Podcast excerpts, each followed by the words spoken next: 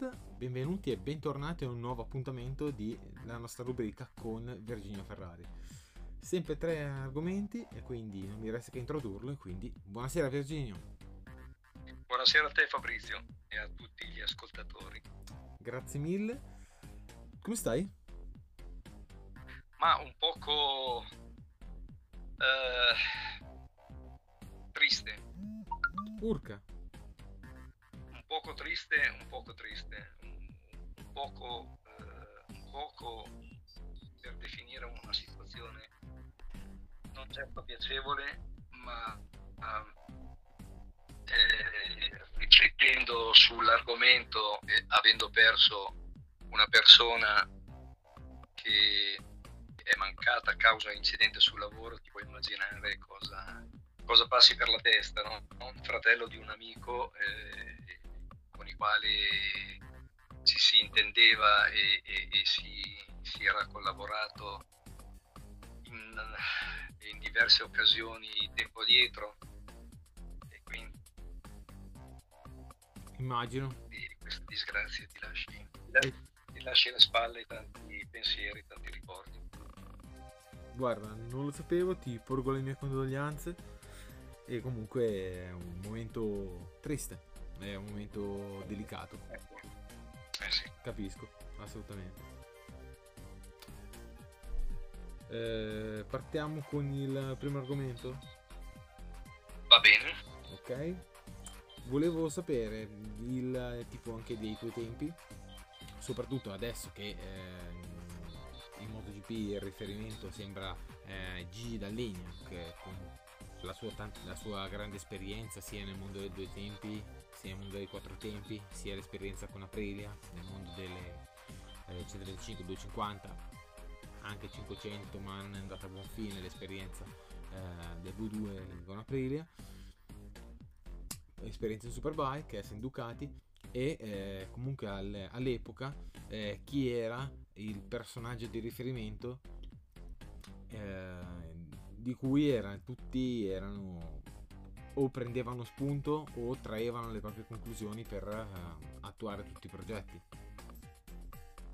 Ma non c'è stato un solo riferimento in quei che furono i, i campionati degli anni 70, 80, 90, c'erano tantissimi eh, tecnici, ingegneri di fama mondiale e di esperienze e genialità incredibili potrei citare alcuni, tra l'altro alcuni neppure eh, facenti parte della, della, compagine ingegneristica, quindi anche personaggi non laureati eh, che potessero fregiarsi della, del titolo di ingegnere.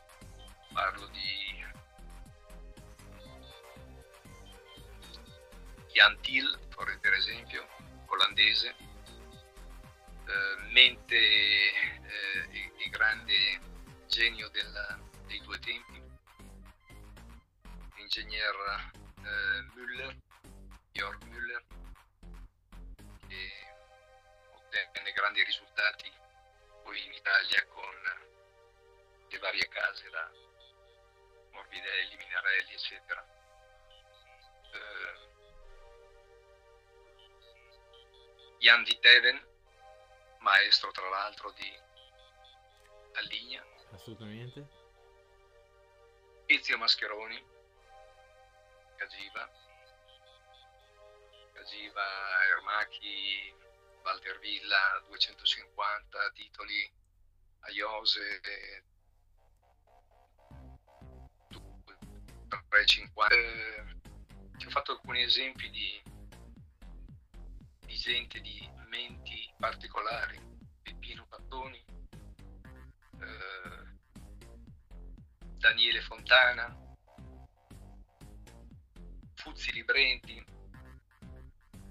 Franco Farnè, tutta gente anche la, laureata sul campo, intendo dire, cioè con i galloni della battaglia.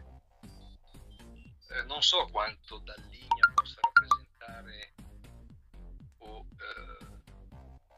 eh, essere investito di una così alta carica di riconoscimento perché, come ti dicevo, l'ingegner eh, Jan Viteven fece tantissimo in quel periodo quando Aprilia iniziò delle avventure due tempi 500 bicilindrico e quindi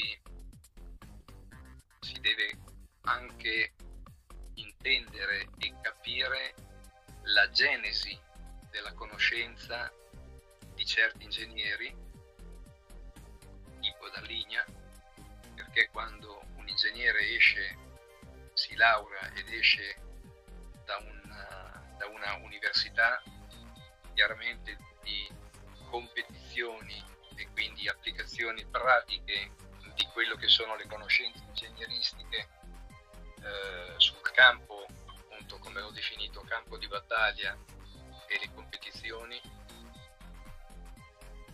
non so quanto possa in effetti essere sfruttabile.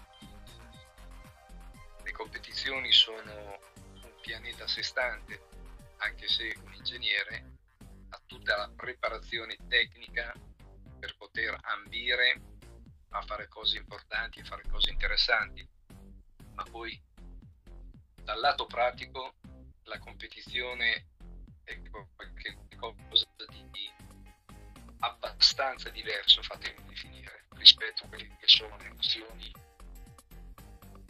di personaggi importanti in campo ingegneristico. Ogni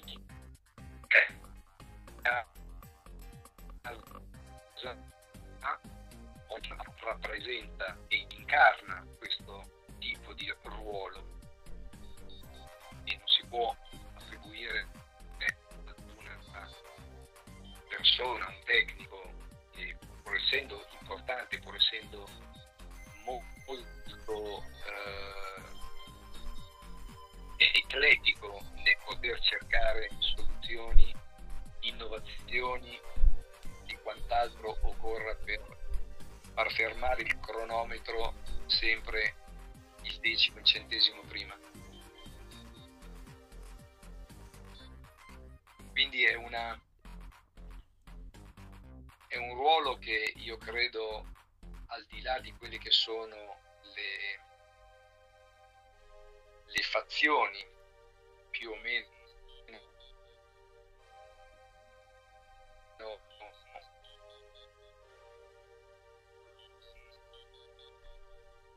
nazionaliste di ognuno. Io credo che ci sono molte veramente in grado di, dire la loro. Non, non ho mai visto un elemento unico né in passato né so, almeno questo, questo è il mio pensiero personale, la mia valutazione personale. No, no, certo, certo eh, forse data anche troppa importanza perché magari nel, nel mondo di oggi ehm, ce n'è forse uno così ehm, che spicca non ce ne sono tanti altri che spiccano così tanto. Con la sua esperienza comunque da linea ha vinto tanto. Eh, tipo l'esempio che te prima Jan Viteven Jan Viteven anche con Gilera nel mondo del cross. Aveva, ha fatto tantissimo ha portato a casa tantissime vittorie poi anche nel campo di Aprilia eh, che comunque Aprilia eh, è nata dal motore Rotax che poi dopo eh, Viteven l'ha saputo sviluppare ha portato a vincere piloti come Gramigni come Biagi e tantissimi altri eh, soprattutto che sono i primi e quindi praticamente è stato un maestro soprattutto e, e adesso come adesso che il due tempi è purtroppo sparito ehm, lo spazio all'estero e, e anche alla conoscenza è, è un po' ridotto.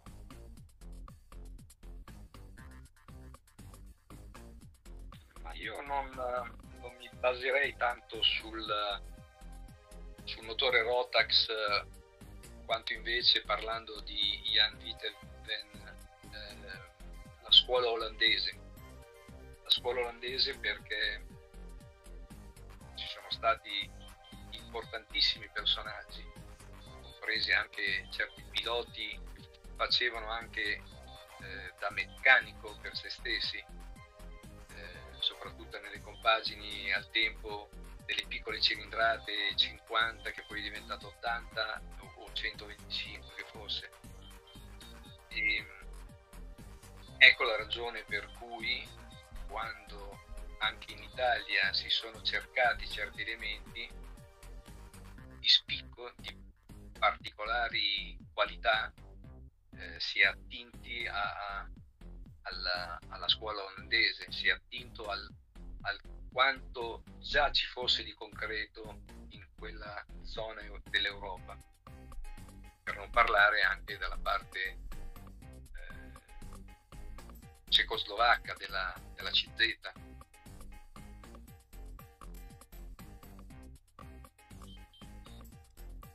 Assolutamente. No, no, era per, vabbè, ovviamente la conoscenza eh,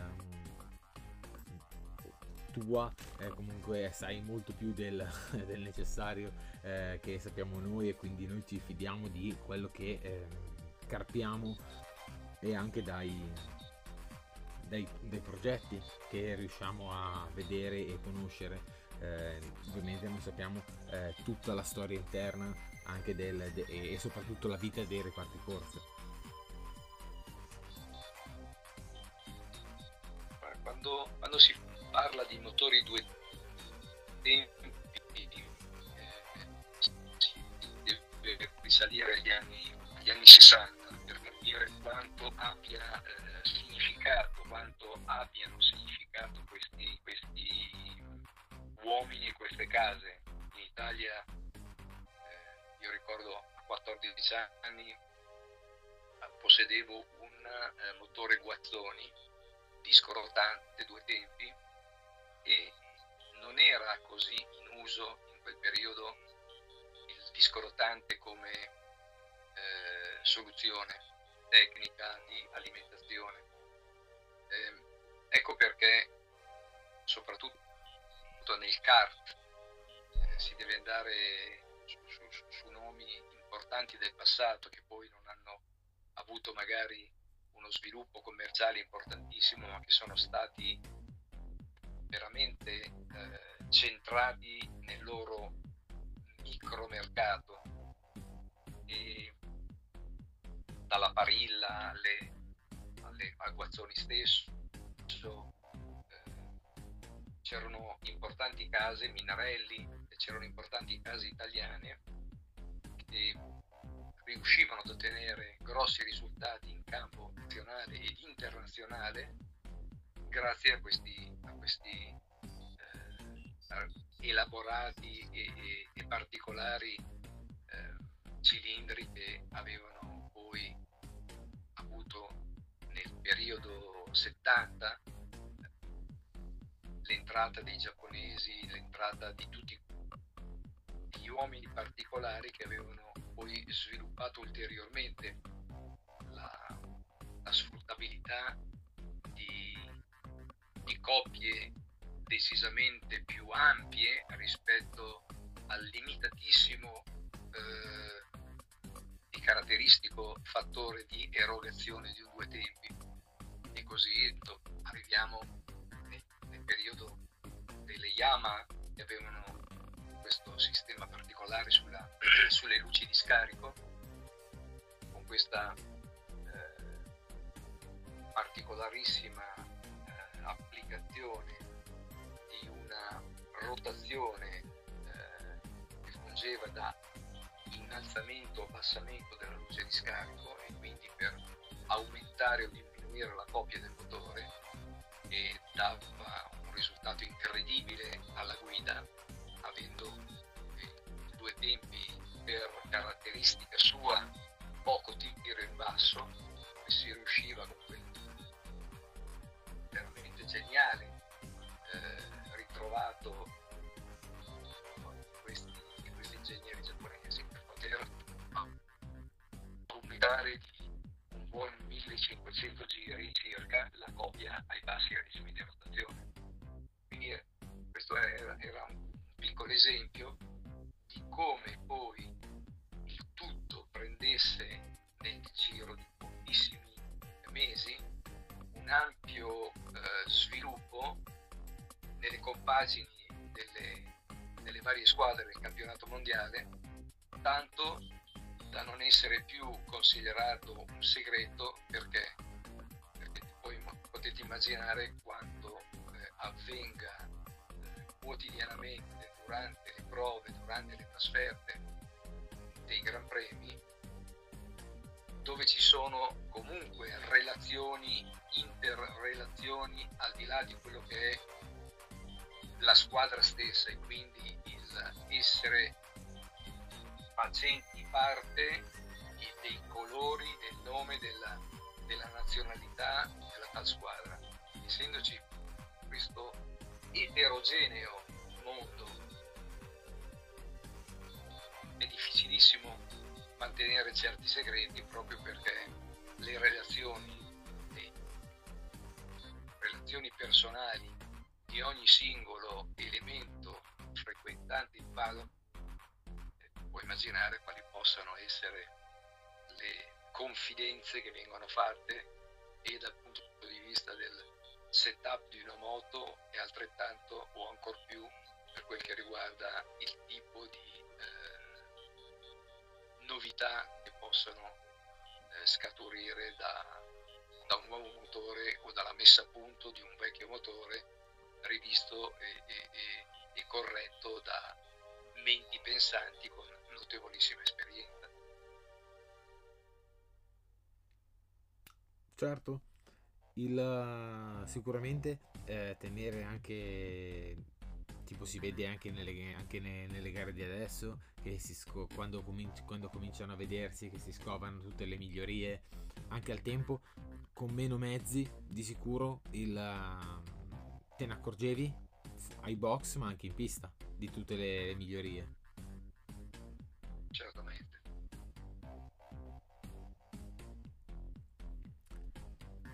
passerei al secondo argomento che il secondo argomento sicuramente ci porta nell'attualità ci porta a una situazione di adesso che è l'abbondanza dei piloti della Ducati. E allora ti eh, ribalto la questione dicendo che adesso ci sono 8 piloti e soprattutto ehm, 8 piloti e scarseggiano i posti. Di sicuro ci sono tutti ambiscono al team ufficiale o la condizione ufficiale, però ci sono sempre questi spostamenti e eh, potrebbero sicuramente cominciare anche dei malumori. E allora ti posso chiedere, eh, avere così tante punte o così tanti piloti forti in, per una casa, a prescindere che sia la Ducati, aiuta o non aiuta? E se aiuta, eh, è difficile spostarli e gestirli?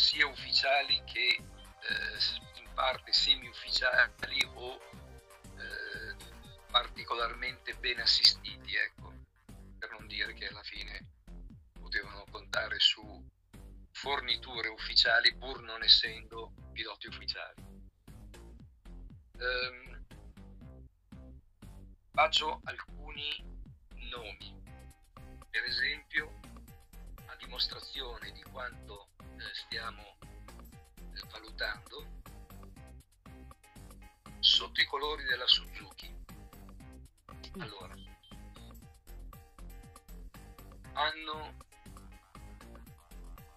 1978.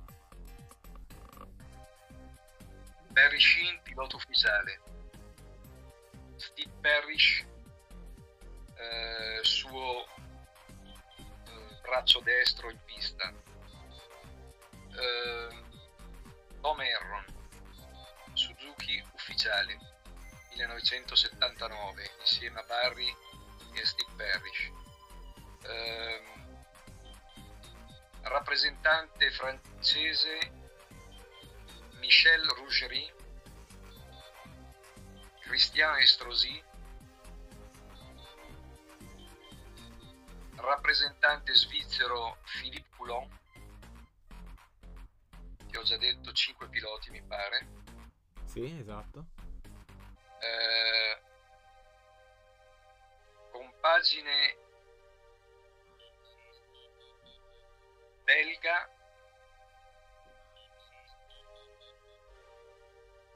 no scusa compagine eh, olandese Boot van Dulmen Willy Hartog Jack Middelburg E siamo a 8. quanti sono? 8? siamo a 8 non è finita Eh, Germania Dieter Braun poi avevamo America Pat Enen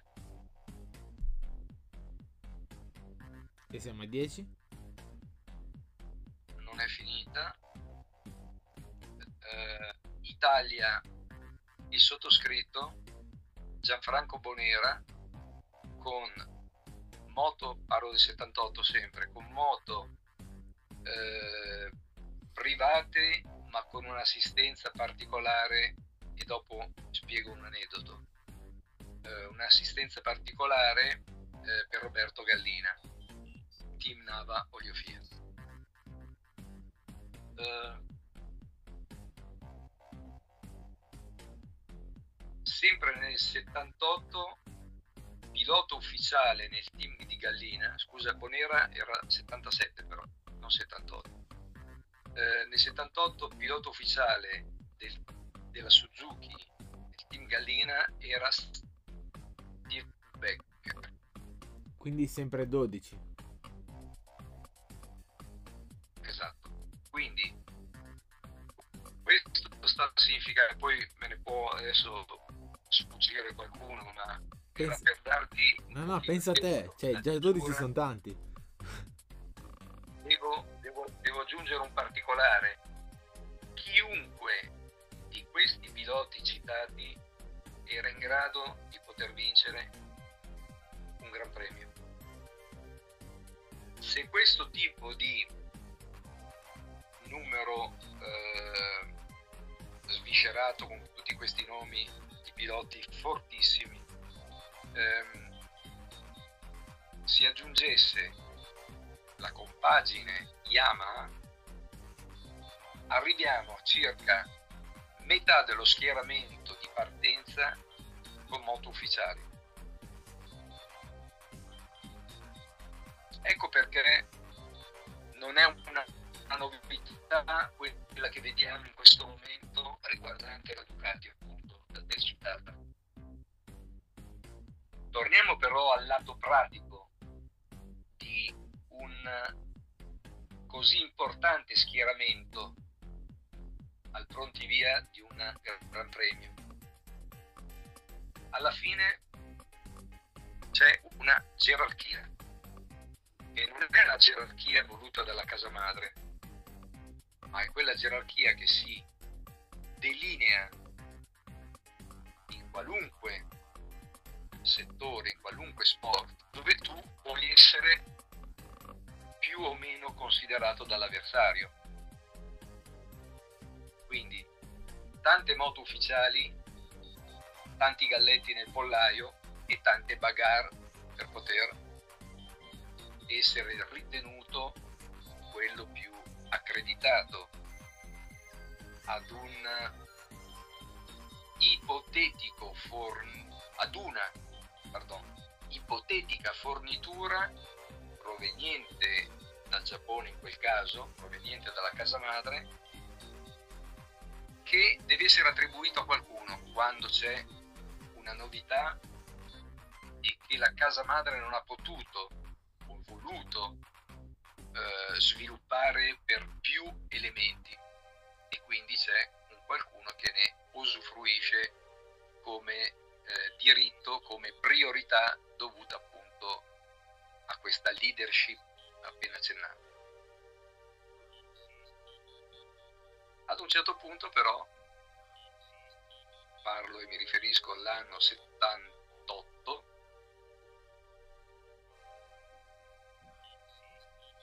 nascono delle bagarre con piloti che hanno la moto ufficiale. In quel caso, eh, 1978, io in squadra avevo Steve Baker, grande campione americano, eh, uomo, la bestia nera di Kenny Roberts perché quando si trattava di correre le 200 miglia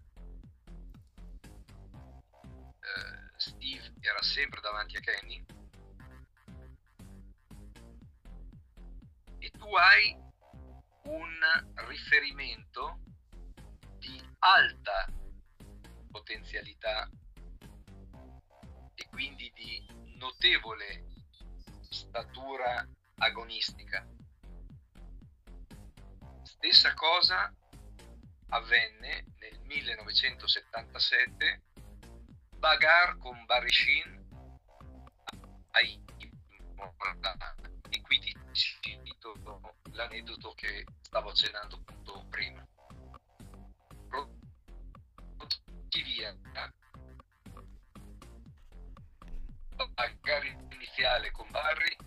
Armando Toraca. Armando Toraca che lui è ex pilota della Patton, eh, che però una volta ottenuto da parte di Gallina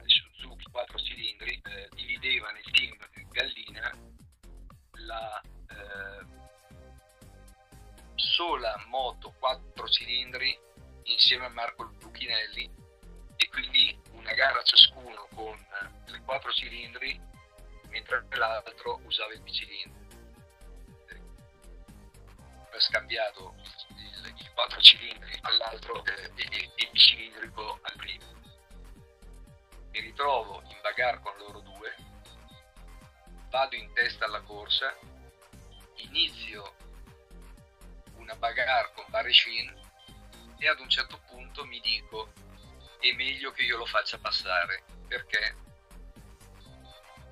se riesco a prendergli la scia,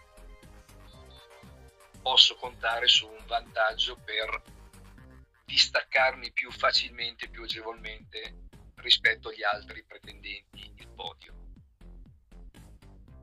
Sono, esco dalla seconda variante alta di Imola, accelerazione per andare nel curvone che porta all'arrivata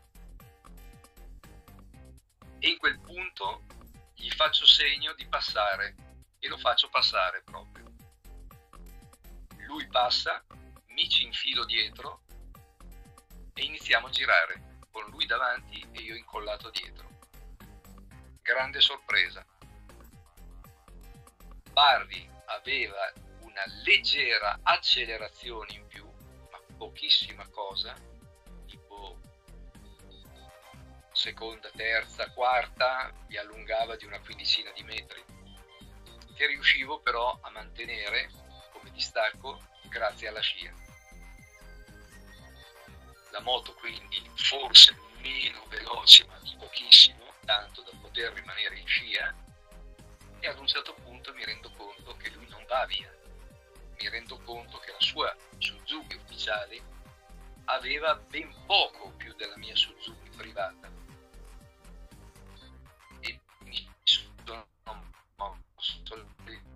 perché mi sono detto Barry quando non riusciva a passarmi non stava giocando non stava facendo il giochino per, per dare spettacolo piuttosto che eh, risparmiare le gomme e mi sono reso conto che questa differenza per la prima volta mi resi conto questa differenza tra una moto ufficiale e una moto ben assistita come quella, però definita moto privata, non era poi così distante il livello di competitività.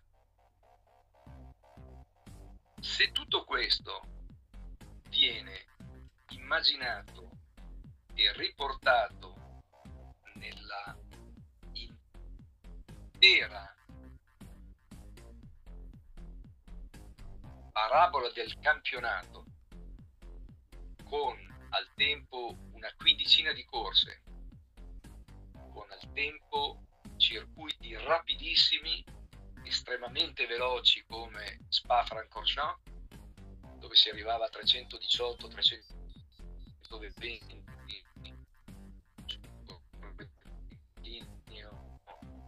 che portava nella parte più terrificante con curvoni da 270 all'ora e Guarai attaccato alle reti quando si entrava in quei curvoni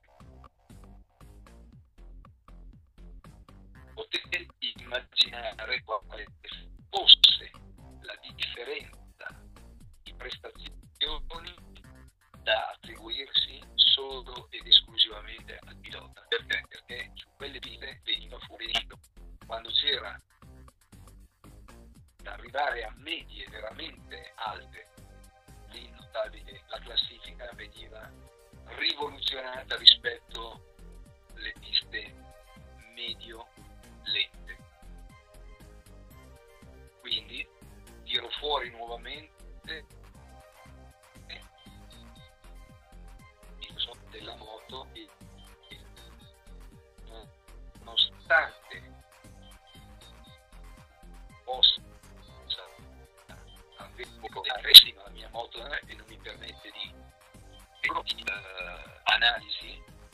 motivo per cui ho eh, accennato questo tipo di esempio è solo ed esclusivamente perché ho eh, sentito la dichiarazione di Quartararo dopo la corsa ultima che c'è stata.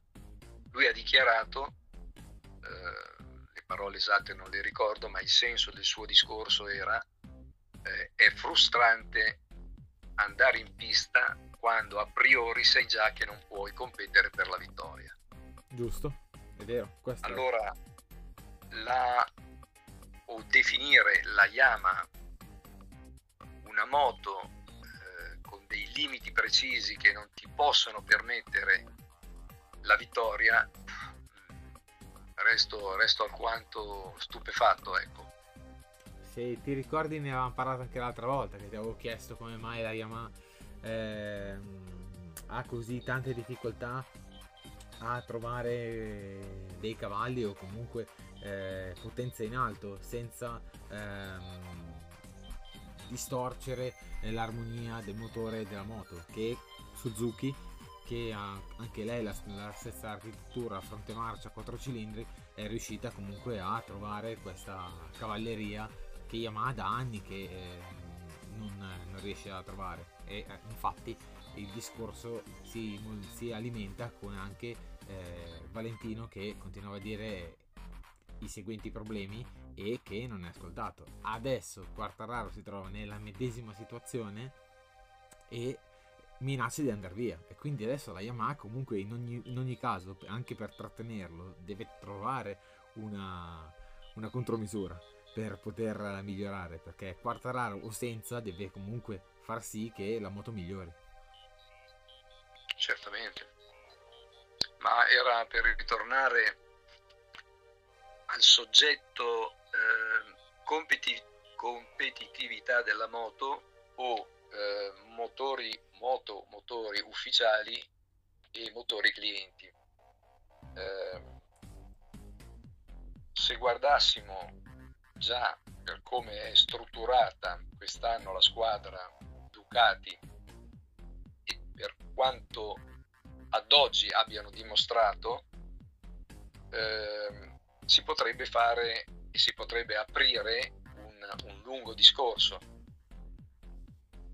L'esempio è dato dai risultati ottenuti da Enea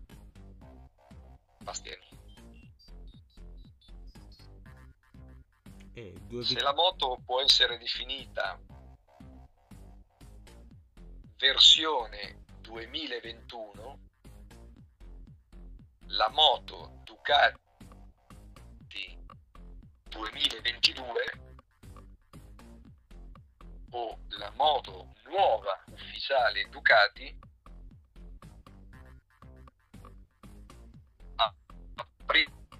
cioè con l'idea inattaccabile sul fattore competitività della versione 2022, giusto? Eh, giusto. La versione 2022 non può essere definita sulla carta a priori prima di entrare in pista la nuova moto. Perché quando uno definisce il modello nuovo, il modello ultimo, normalmente si deve avere anche una risposta sul fattore competitività. Se non lo si ha, se non lo si avesse, sta a significare che qualcosa è mancato, giusto? Giusto. Ecco che allora io dico, è abbastanza strano che la versione 2021 oggi sia più competitiva della versione 2022. Se tutto questo però andassimo a riprendere tutto quanto accaduto in passato, anche questi tipi di fenomeni si sono verificati in passato e, mo- spessissimo piloti con il vecchio tipo di telaio, di motore, eh, parti frenanti, eccetera, hanno ottenuto risultati migliori rispetto alle ultimissime versioni. Se questo accade normalmente sta a significare che c'è anche un adattamento dell'uomo, del pilota a tipi di caratteristiche o a quei tipi di caratteristiche. E non sempre un pilota forte riesce ad esprimere quello che riesce a fare un altro tipo di mezzo e qui nascono le personalizzazioni, qui nascono dei comportamenti sulla moto dovuti anche al, alla parte leve, alla parte lunghezza delle braccia, lunghezza delle gambe, eh, posizionamento sul serbatoio rispetto alla seduta, la sella e, e, e altro ancora. Se tutto questo non venisse preso in considerazione, ci sarebbe da porsi molte domande. E la prima domanda che ci si pone oggi è come mai le moto ufficiali della Ducati stanno fornendo una prestazione decisamente non all'altezza delle aspettative.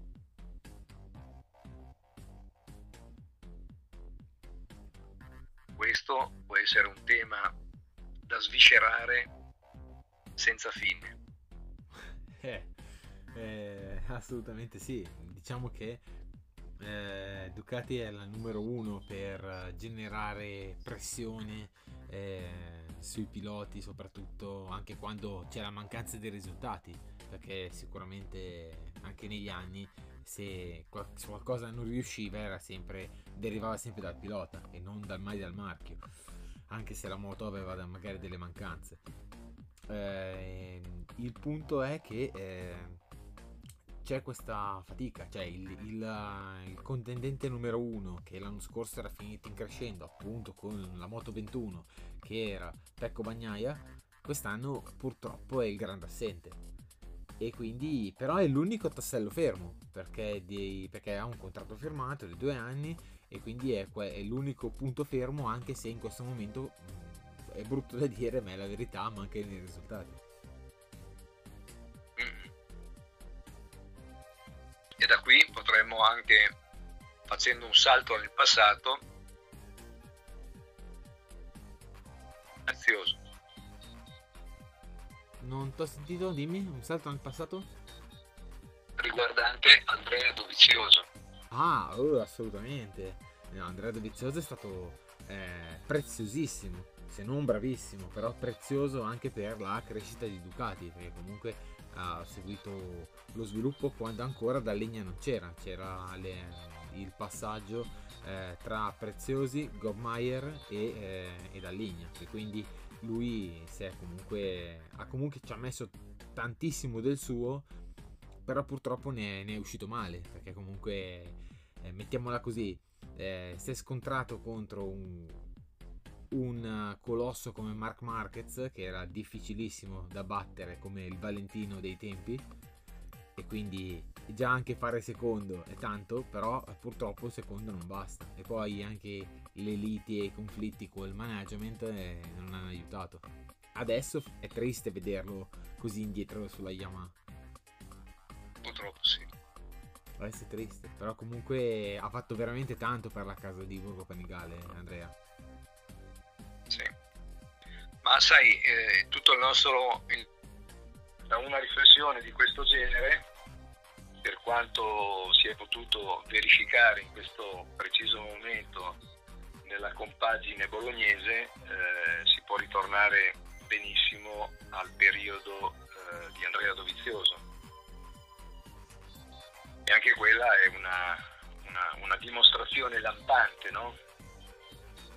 di come avesse potuto in più occasioni essere l'unico in grado di inserire Marquez, nonostante ciò eh, non è stato ascoltato e nonostante ciò sono nate tutte le diatribe interne con la parte tecnico-manageriale. Eh, purtroppo eh, ha, pag- ha pagato forse colpe di troppa autorità eh, perché comunque Dovizioso è sempre stato uno che comunque ci ha sempre messo la faccia, ecco. Eh, e forse, se, anzi togliamo il forse, eh, chi, pre, chi, deve prendere decisioni non vuole, cioè non vuole qualcun altro che mette becco nelle, nelle decisioni tecniche, ecco, neanche un pilota. E questo è, è forse il lato più oscuro, quasi incomprensibile, oserei dire. Però, però succede, però purtroppo succede che da, comunque Andrea Dovizioso ha sfiorato più volte, se non per tre volte consecutive, il, il secondo posto e poi hanno, hanno, trattato e poi dopo a un certo punto si è arreso perché comunque eh, vivi male perché quando devi correre e soprattutto non riesci a trovare un accordo perché da, da una parte non da entrambe le parti non lo si vuole trovare perché comunque eh, è anche giusto riconoscere come anche adesso Alessia Spargarò che ha vinto la gara con la, con Aprilia bravissimo e ti senti importante diciamo che il pilota magari delle volte non dico che sbagli, però è giusto, deve sentirsi, per farsi sentire importante, chiede un pochino più soldi. Come anche Quartararo ha vinto il titolo e è andato a Yamaha batter cassa, come si dice in gergo. Però comunque eh, il ruolo di Andrea era importante per Ducati, anzi.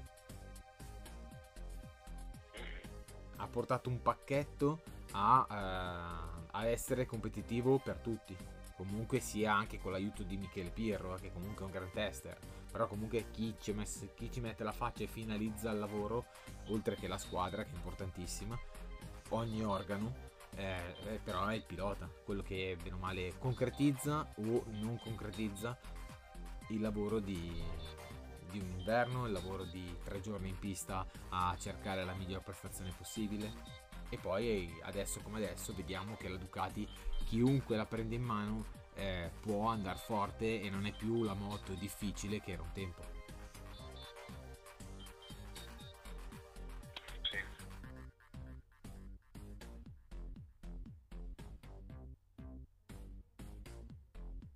Come ultimo argomento ti volevo parlare di, eh, a meno, parlare e parlare, eh, volevo sentire la tua opinione eh, su Danilo Petrucci che praticamente da esodato MotoGP anche lui eh, uscito dal mondo eh, Ducati e anche KTM ha avuto una bella parentesi Dakar e adesso si è reinventato pilota della, della Superbike Moto America il campionato americano. Mm, sappiamo tutti eh, che il campionato AMA ha, ha dato tantissimi talenti da Gobert, i fratelli Bostrom, Spies, Aiden.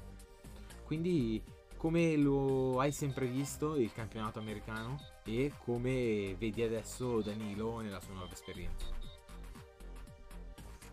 Ah, eh, scuola americana o scuola europea, che dir si voglia, eh, come tutte le nazioni si hanno, si vedono, si trovano piloti fortissimi quando si corre in campionati dove hai una concorrenza spietata nei primi 7, 10 o più posti, vuol dire che il livello è altissimo. Nel suo caso eh, di, di Petrucci credo che anche lui abbia avuto qualche cosa di poco gradito nella compagine bolognese perché le sue prestazioni non mi sono parse così deludenti da doverlo eh, confinare o eh, bocciare nelle, nelle, nell'espressione sportiva delle, del, del suo tempo vissuto a Borgo Panigale. Tant'è vero che sua prestazione oltre, oltre Atlantico ha dimostrato quale possa essere la sua vera levatura sportiva. Quindi anche in questo caso non sempre quello che eh, può uscire dai box eh, rappresenta la, la verità, rappresenta la ragione vera e precisa di quanto non abbia funzionato. Ed ecco che